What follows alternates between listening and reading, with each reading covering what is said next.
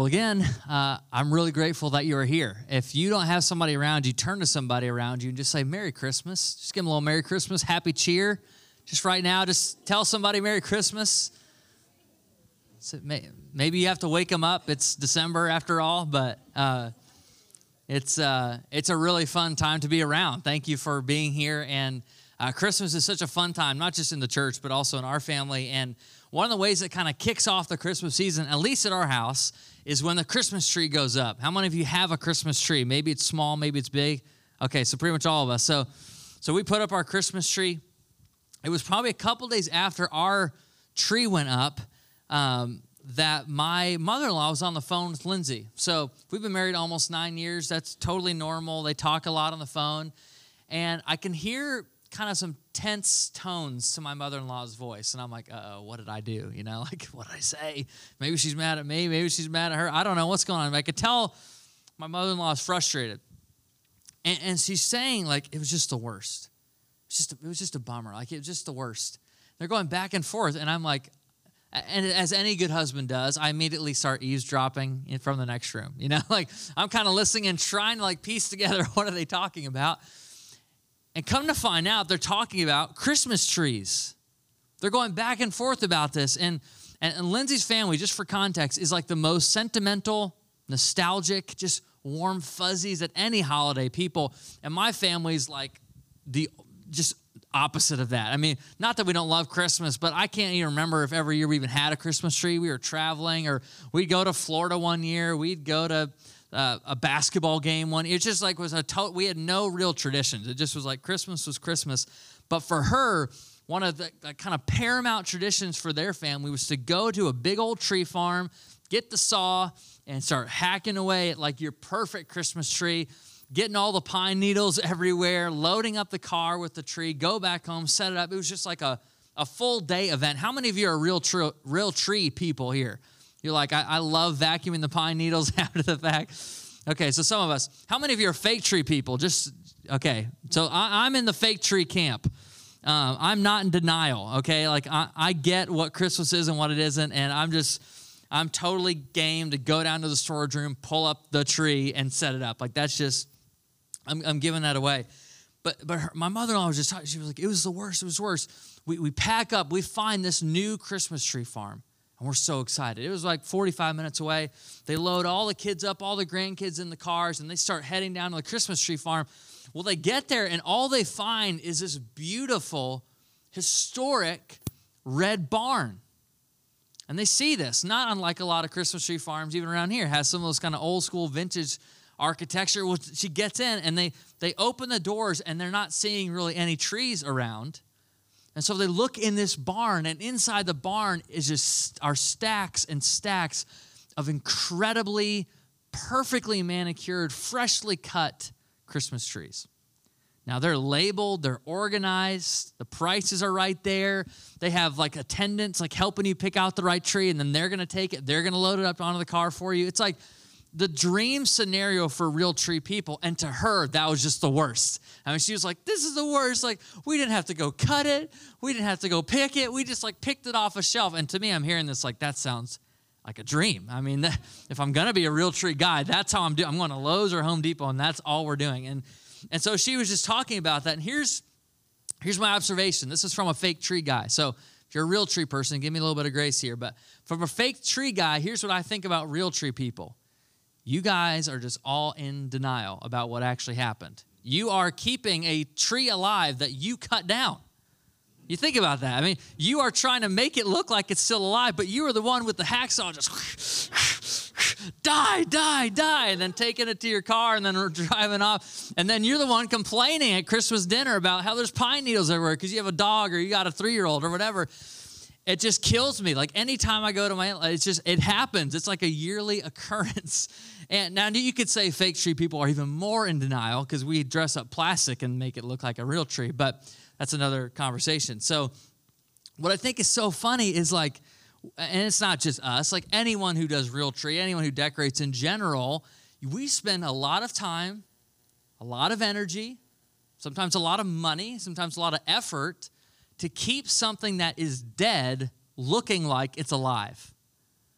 We do it all the time. And we do this in our lives in a bunch of different ways, but we do it specifically spiritually too. I mean, man, I have conversation after conversation of stuff that eh, sometimes in my own life or maybe in your life where it's like, oh yeah, I'm trying to keep something looking like it's good, looking like it's alive, and I'm just throwing decorations on brokenness. I'm just throwing decorations on a relationship that's really not where it needs to be. I'm throwing decorations on areas where I'm not forgiving or I'm not really following Jesus or all these different things. And I can get caught in that trap. And that's really what we're talking about today. Is, is Jesus came as a captive liberator, as someone whose, whose end goal was to set people free. And, and last week we talked to Pastor Brian about the fact that there's really three different ways we try to get out of the prison cell of our own lives, how we try to break free. And the first way is we say, I'm wrongly in prison. It's not that bad. I, I shouldn't be here. You know, like I didn't sin that bad. Or, or I, maybe there's a way out of here just based on like my behavior or, or the fact that maybe I'm not actually in a prison. Maybe it, everything is good. And he talked about the fact that Jesus, at the end of the day, is here not to cancel people who deal with sin, but to cancel sin and brokenness and evil and injustice itself. Like that's the that's the aim of Jesus, who wants to free us from from prison from the inside out. And today we're talking about how when you find yourself in kind of the prison cell of your own life, maybe of your own making, maybe other people have constructed it around you, what we end up doing is just simply decorating it. It's not that bad. If I just put up some lights and some ornaments, I can make something that's bad and dead and keeping me enslaved, I can make it look good. I can make it look alive and maybe even trick people in my life to thinking that it's alive. And so it's into that kind of unique context that, that we enter the Christmas story. Because the people you're about to read who encounter the stuff at Christmas are not that unlike you and, and unlike me. There's actually a lot of similarities that we're going to get into. And so we're going to dive right into the story. I'm, betting that most of us have heard this, but I want to kind of look at it in a different way. We're going to go to Luke 2 and start in verse 4. So if you've got your Bible or phone, uh, this is your chance. Luke 2, verse 4. And this is what it reads. So Joseph also went up from the town of Nazareth in Galilee to Judea to Bethlehem, the town of David, because he belonged to the house in the line of David. He went there to register with Mary, who was pledged to be married to him and was expecting a child. While they were there, the time came for the baby to be born, and she gave birth to her firstborn, a son. She wrapped him in cloths and placed him in a manger because there was no guest room available for them.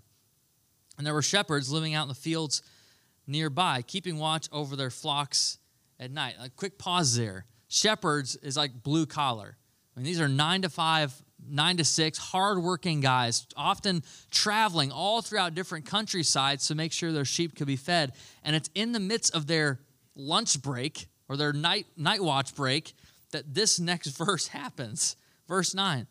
An angel of the Lord appeared to them, and the glory of the Lord shone around them, and they were terrified. Picture where you work, picture where you do your 9 to 5, like what takes up most of your week, and just picture in the middle of you standing by the water cooler a angel appears. What's your reaction?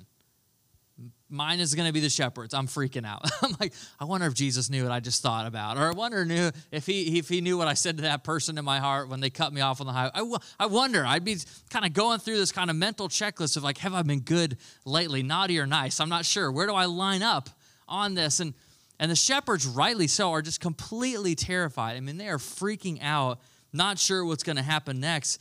And the angel says to them, "Don't be afraid. I bring you good news."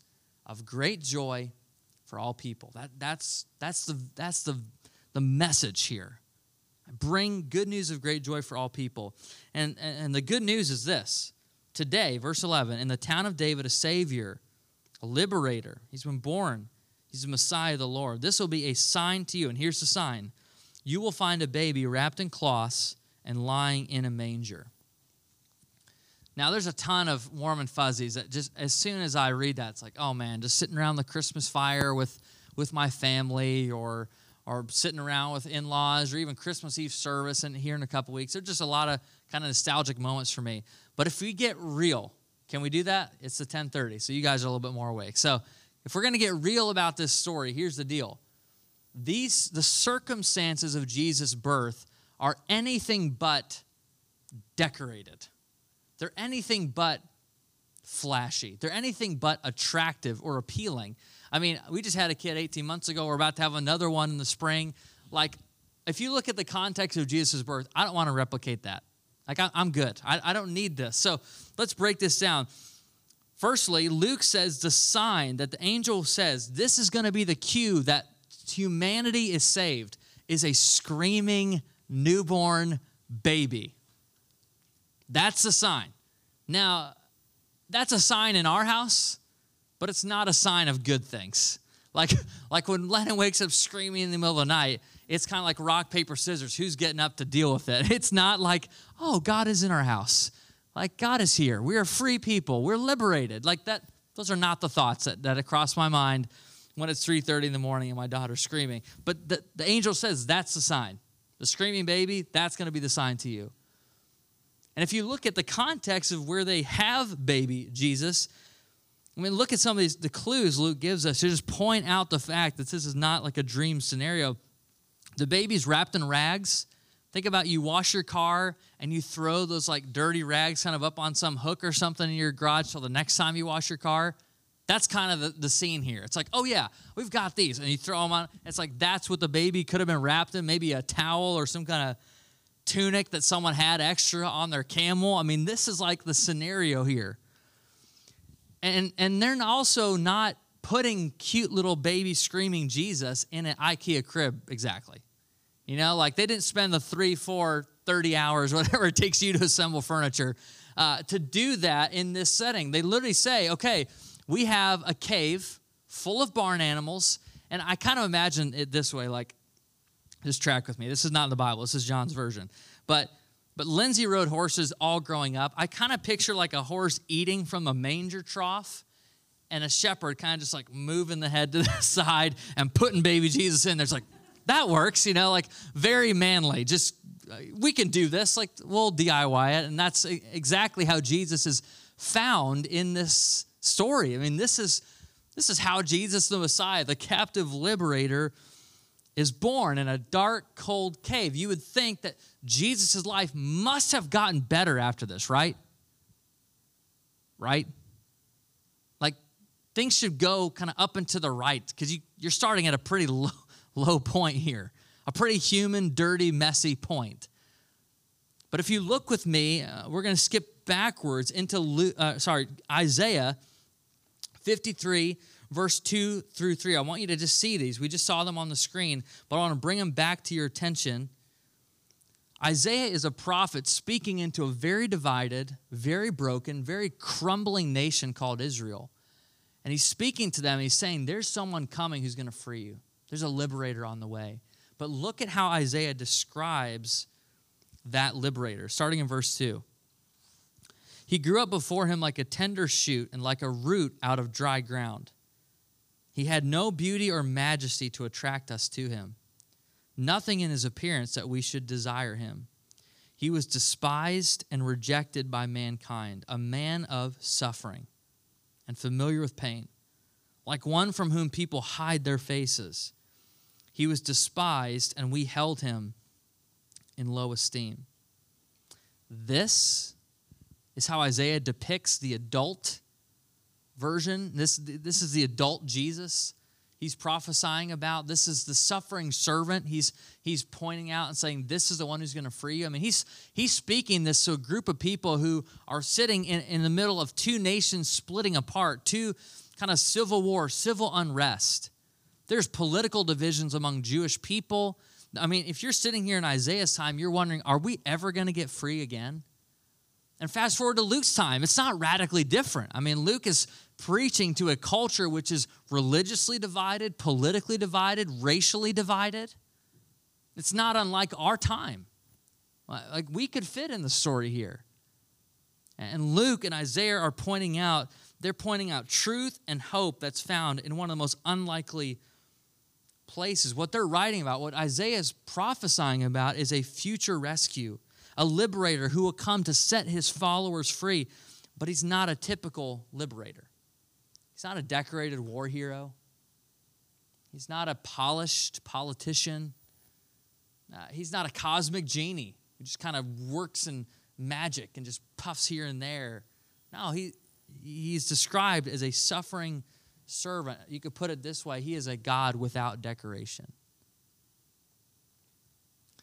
He, is a God that understands what's really going on in humanity. He is a God that understands what it's really like to live in a Christmas world with suffering and pain still in the mix. That's the, the kind of God that we see at Christmas. Really, if you think about it, that's the call for all of us to do to be that as well. I mean, in some ways, like Christmas really is God wants the undecorated version of you too. Like it or not, God is not interested in the pretend, perfectly religious version of you. God is not interested in the morally perfect day you have once a year. and He's not interested in that for me either. God is not interested in the just the married version of you or the single version of you. God's not interested in the version of you that's doing really, really well in your career or the version of you that's doing really, really well in school. God wants the undecorated you. That, that's Christmas. That's the beauty of what we're talking about. That's why we're still gathering around this suffering God today.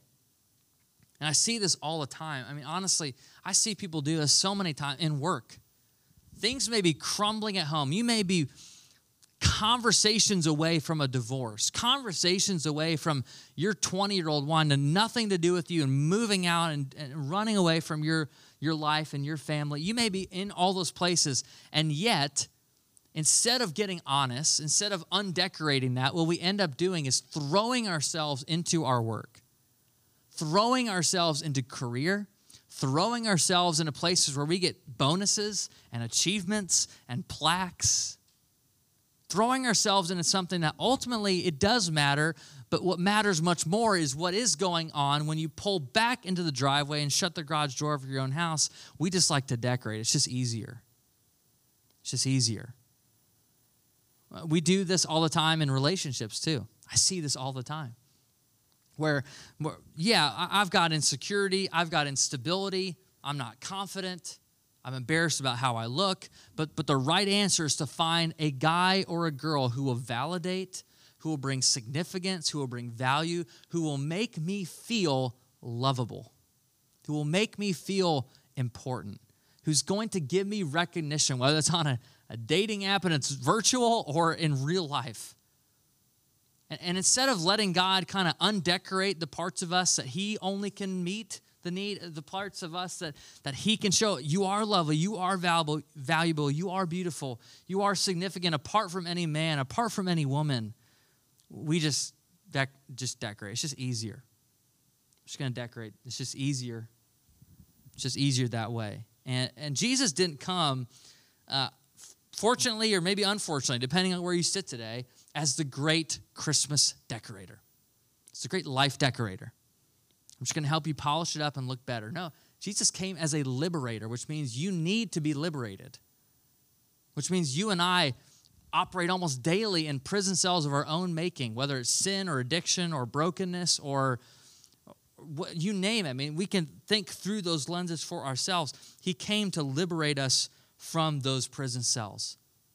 He didn't come to help you stuff down the pain or suppress the sin or kind of ignore the addiction or just settle for showing up to a church service and religious performances. No, that, that's not at all his desire. He, he wants the undecorated version of you, he wants the real you.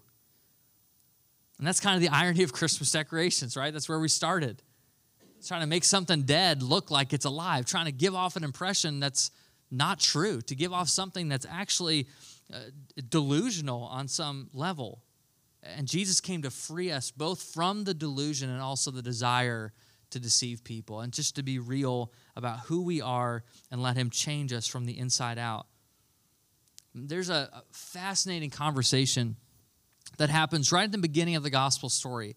It's actually between John the Baptist and some people he's baptizing. So if you know the Gospels or know the Bible, John the Baptist, is kind of this crazy character. He's a prophet. He was really set up to be the voice uh, to prepare the way for Jesus's earthly life, his earthly ministry. And Jesus comes down the hill one day. He's literally walking down, and John the Baptist is, he got the nickname for a reason, right? He's, he's literally baptizing people in the river. He's doing this, kind of declaring allegiance to, to Yahweh and aligning their lives with, with God and his ways. And he sees Jesus come down. And I can picture John the Baptist because he's a little weird. Like the person's halfway in the water and he sees Jesus, just kind of leaves him there and forgets that they're in the tank. And like that's kind of how I picture John the Baptist. And so he leaves that person there bubbling up for air and he sees Jesus coming down this hill and he literally boldly proclaims, Behold, behold the Lamb of God who takes away the sin of the world. Now, the reason that's so significant, the reason that's so striking, the reason that this, even this Christmas, that story has just come alive for me in a brand new way, is that for the, the rest of history, up until that moment, many people, specifically in the Jewish religion, believe that the sacrificial system, bringing goats, bringing bulls, bringing rams, bringing doves, whatever you had to bring, was to cover up sin. Cover it up is to make a covering for the sin that either they committed or, or sin that was committed in the community or your kids' sin, so you go and sacrifice something to cover up for them, or, or, or someone in the, in the neighborhood did, and so you're like, all right, I guess someone's got to do this. You go and kind of present a sacrifice. That was to cover up sin, but John the Baptist doesn't say, Behold, the Lamb of God, the captive liberator who's come to cover up the sin of the world. That's not what he says. It's not what the Bible says that, that John says. It literally is him declaring, Behold, the Lamb of God who takes away the sin of the world. You don't cover up cancer. You, you don't cover it up. You don't say, Take more Tylenol. You have to treat it. Sometimes it's surgery, sometimes it's intense chemotherapy. You need to get in there and root it out, to take it away. And that's exactly the work that Jesus does. And where we want to decorate, he's like, Can you just can we just take this stuff down? Can we just be real? Like, can I just free you from this cell instead of you decorating and just kind of making it look better? Uh, some of you know too. I, I, I grew up in a Christian home. I have incredible parents. I'm really thankful for them. Thankful for them and the way they kind of instilled just some incredible principles and values in me at a very young age. And one of the ways uh, they did that was through reading, through the, creating kind of in us just a love for reading. And I remember when I was a kid, one of the very first book series I kind of worked all the way through was a Christian book series by C.S. Lewis called Chronicles of Narnia. Some of you are familiar with that. Maybe you've even seen the movies of that. Uh, but in Chronicles of Narnia, there's a specific book, and there's a story in that book, in the voyage of the Dawn Treader, uh, of a young kind of teenage boy named Eustace. And Eustace is super annoying. I don't know if you've ever seen the movies or read the books. He's just incredible character, but he is obnoxious. He is insecure. He's just an annoying kind of, yeah, I was going to say turd of a person, but I feel like it's bad to say that as a pastor, so I'm just going to not say it. But now I said it. So he's just like one of those guys, like, you're just annoying. Like, you're annoying to be around. And in that, they, they take this voyage and they find, Eustace finds this kind of dragon's lair, this kind of treasure and he immediately is kind of cued in. He's like, I'm going to take this. I'm going to like hoard this. And so he takes it. And, and one of the things he does is he puts this massive kind of gold ornate bracelet around his wrist. And at the time, it's fine. He's looking like king of the world. I mean, this really annoying, obnoxious teenager is now like, I'm rich. If I can find a way to take this stuff back to the real world outside of Narnia, I'm going to be set for life. And this kind of mixture of greed and insecurity what happens is this spell is attached to this gold, and Eustace becomes a dragon. It's still Eustace, but he's trapped in this dragon's body. And his friends, his relatives, the people on the voyage, they're trying to figure out how do we get Eustace out of this situation? I mean, we can't take a dragon back to where we came from. He's not going to fit on the ship. I mean, there's all kinds of logistical problems, much, much less, much less the fact that Eustace is uncomfortable. These these jewels and the jewelry obviously expanded. It's incredibly painful for him. He's just writhing, trying to figure out how do I get free. Well, eventually they run through all the options and, and none, nothing's going to work. And so they go to the very last option. They decide that the only way that this, this dragon spell is going to get broke off use is by calling on Aslan the lion, who in the series of the books and in the movies is kind of a model for Jesus, a model for Christ. He's the great lion. And so I want to pick up just the ending of this story as Eustace is getting free. And he's recounting, these are Eustace's words in the voyage of the Dawn Treader. He says, Then the lion said, This is Aslan, I don't know if it spoke, but it said, You will have to let me undress you. I was afraid of his claws, I can tell you, but I was pretty near desperate now. So I just lay flat down on my back to let him do it.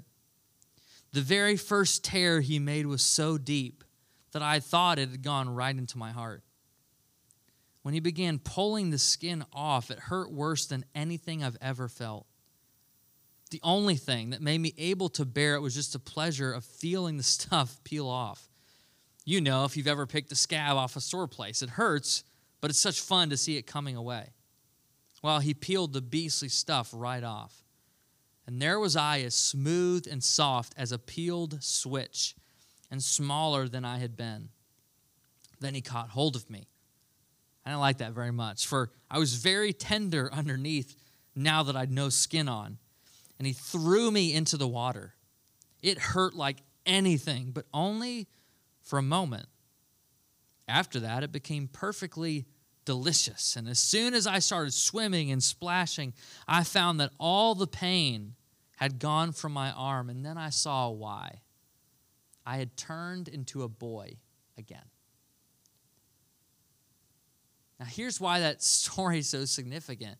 This is a picture of what Jesus desires to do in all of us. It's to break the spell of perception. It's to break the spell of image management. It's to break the spell of needing likes. It's to break the spell of curating ourselves before God. It's to break the spell of feeling like we need to bring this kind of religious scorecard to God every single weekend and just say, like, is this good enough? And it's just let Him undecorate us.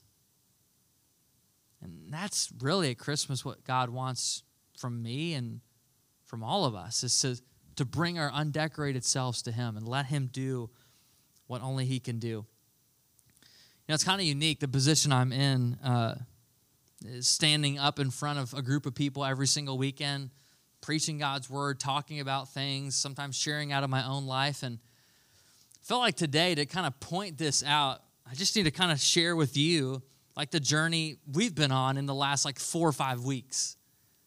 Uh, just as a way, because I bet this is going to resonate with a lot of us as well. Like my temptation in life as a leader is to cover things, is to decorate things so that people do not see that I'm actually not invincible. It's to cover things, decorate just enough to make people think, wow, that guy always has it together. How does he do that? And if you look at my last four or five weeks and our family's last four or five weeks, I mean, it started uh, the first weekend in November, I find myself driving up Byron Center Avenue to the ER at 10 o'clock at night, which is incredibly powerful, not good heart palpitations. Just crazy. Felt like I was having a heart attack at 31. And I go and sit in the ER for a couple hours and they don't really find anything. And so the last couple weeks, there's just been appointments and tests trying to just diagnose what is that? You fast forward a couple weeks, and I'm like, man, I just need to get to Thanksgiving. November's hard. I'm kind of wrapping up my master's degree. It's like everything is just in a pressure cooker right now. Lindsay was not feeling well. Lennon was not feeling well. I'm like, we just need to get to, to freaking Thanksgiving. If we can get to Thanksgiving, man, like it's smooth sailing into December. We're to make it. Well, it's the weekend before Thanksgiving. It's the Thursday afternoon, and I notice our, our heat slowly is going down. Like supposed to be the same, right? It's going down, going down, goes from 68 to 65, and then I, finally we're like about to go to bed Thursday night. It's like this is not right. Like it's 61 degrees in our house. This is this is bad. And since I'm a genius mechanic, I go down to the furnace, look at it, and I say, I have no idea. I have no idea what's going on, but there's no heat coming out of it.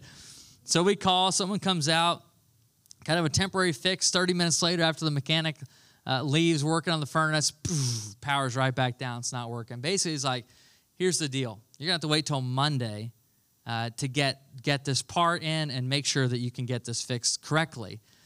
And so from Friday to Monday, it's like space heaters, we're huddled up, it's uncomfortable. Anytime the bathroom floor was just like the Arctic. You know, you get out of the shower, it's like, ah, like I just didn't want to put my feet on the ground. It was just awful. And it was a miserable. I mean, we weren't feeling good. We're sucking in all this dry air. We all had sore throats and stuffy noses. It was just like a bad weekend. And I'm like, okay, just got to get to Thanksgiving, man. I'm a couple days away. So finally, we pack up the car Tuesday morning. We head down to my parents in Indiana, three three-ish hour drive. And it's weird because Lennon's sleeping and she's not acting herself that night. She doesn't sleep well. And the next morning, like we, it's Wednesday, Thanksgiving tomorrow. We got to take her to urgent care and just figure out, make sure she's good. While we sit in urgent care for four hours, four hours later, uh, they're like, "Hey, did you know like your daughter has a double ear infection and RSV?" I was like, Nope, I didn't know that. Thank you for enlightening me. And she's like, I really would recommend you not be around people this week. I was like, Come on, like I'm just trying to get to Thanksgiving. It's tomorrow. And so we had a bunch of family come in. It's the only time, only day really, my entire immediate family's together all year. And uh, and we made the decision. It's like we can't pass this on everybody else or other babies, other little kids in the room. And it's like, all right, we got to drive home. So we pack up, drive home and just kind of rock Thanksgiving by ourselves. And it was incredibly sad. Like, that's the only picture I took at Thanksgiving. That's just wrong. You know, like Lindsay still cooked an incredible meal, even though she was not feeling great. And the only thing I took a picture of was a store bought baguette. You know, like that just is a picture to me of, of our Thanksgiving. But I look back on that like three, like each one of us went to urgent care in the same two weeks. Furnace dies all this stuff is just pressing in. Man, it just felt like God was ripping the decorations off. But to be honest, can I get more real? Like, I prefer a God who decorates over one who liberates because it's easier. It's just easier. And if God can just cover it up, just fix all these things real quick. Let it not be sick, fix the furnace, all A's in my master's program, whatever it is. Like, if I could just do that, if I could just have him kind of decorate it up, then I can keep trying to live my life. Decorations are easier. I don't have to follow the narrow road, I don't have to trust the Holy Spirit. I can kind of micromanage myself, lead myself. But, but most dangerous of all if I choose to if I choose decorations over true freedom, true liberation, what ends up happening is I just settle into what's comfortable and familiar. I settle into sin. I settle into status quo spirituality. I settle into Sundays, just making Sundays just a normal part of my week and just checking it off rather than an actual meeting with the God of, of the universe. And, and, to me, that's one of the most subtle, danger, dangerous things that can happen. And so I want to close with just how C.S. Lewis actually reflects on this story. He's, he's writing a letter to a friend, and we have this kind of captured. And he's talking about this story, the Eustace the dragon. And this is what he writes Here's what I've learned about Jesus. We must lay before him what is in us, not what ought to be in us. We must lay before him what is in us, not what ought to be in us. And the reason that strikes me so profoundly is I really do think it, it begs this next question What decoration do you need to lay down this Christmas? What is the thing? Maybe it is an addiction. Maybe it's a secret sin. Maybe it's an unforgiven relationship. Maybe it's bitterness. Maybe it's just a hard rock solid heart when it comes to your relationship with God that you just need to break open and replace with a soft heart again. I don't, I don't know what it is. But I know, I, I think about that question. I wrestled with this morning in prayer. There's decorations I got to lay down, there's stuff I got to lay down this Christmas. It's like if I truly want to experience freedom, if I truly want to experience the captive liberator at work in my life, I have to forego the decorations and allow him to deal with the real me. And here's, here's the beautiful thing that Christ, Jesus, the one we really celebrate, the one we talk about, the one Christmas is, is about, he's actually somehow, I don't know how, he's magnified in transforming us in our weakness, in our frailty, in our sin, in our brokenness, in the undecorated version of ourselves. That's what He wants. God wants the undecorated you this Christmas. Will you give it to Him? Will you bring it to Him? Will you choose decorations over freedom? I, don't know. I can't make that choice for you, but here's what I know. I'd love to take a moment, I'd love to take a moment as we close to just pray over us as a, as a family, as a community. Because I'm willing to bet maybe you've had a November like I had. Maybe that you're like, oh man, I feel you on that. Or maybe you've had an incredible November and God is still just trying to make you aware of some areas He wants to bring freedom to this Christmas. I don't know where you are, but I invite you just to close your eyes. We're going to sing together in just a minute. And if you know, like, as we're just sitting here and processing this, if you know that there's some areas you are going to need the Spirit's help to just lay down some decorations to get real and honest before God, would you just slip your hand up real quick? I want to pray specifically over you. Uh, if, if that's you, yeah, thank you. Thank you. Thank you. So, God, that's really what we're here for. We're here to bring ourselves, we're here to bring the undecorated us because that's what you were. You were real, you were tangible. You walked in the dirt, you wept, you bled for us. And you know what it's like to be in our shoes. And so, God, I pray that in that light, with that kind of picture in mind, Jesus, would you heal us, especially those who just threw up their hands and say, I'm going to need God's help in this area. Would you help us to trust you to do the work? Would you help us, just like Aslan and Eustace, to know that there's going to be moments of pain, but ultimately it's for our, our true healing, our true freedom. And so we just submit ourselves to you in that. We pray that in a way that only you can, you'd be magnified and, and lifted up and, and honored by our transparency with you by our vulnerability with you and, and even with others. So we thank you, God, for what you want to do, and we surrender this work to you in Jesus' name.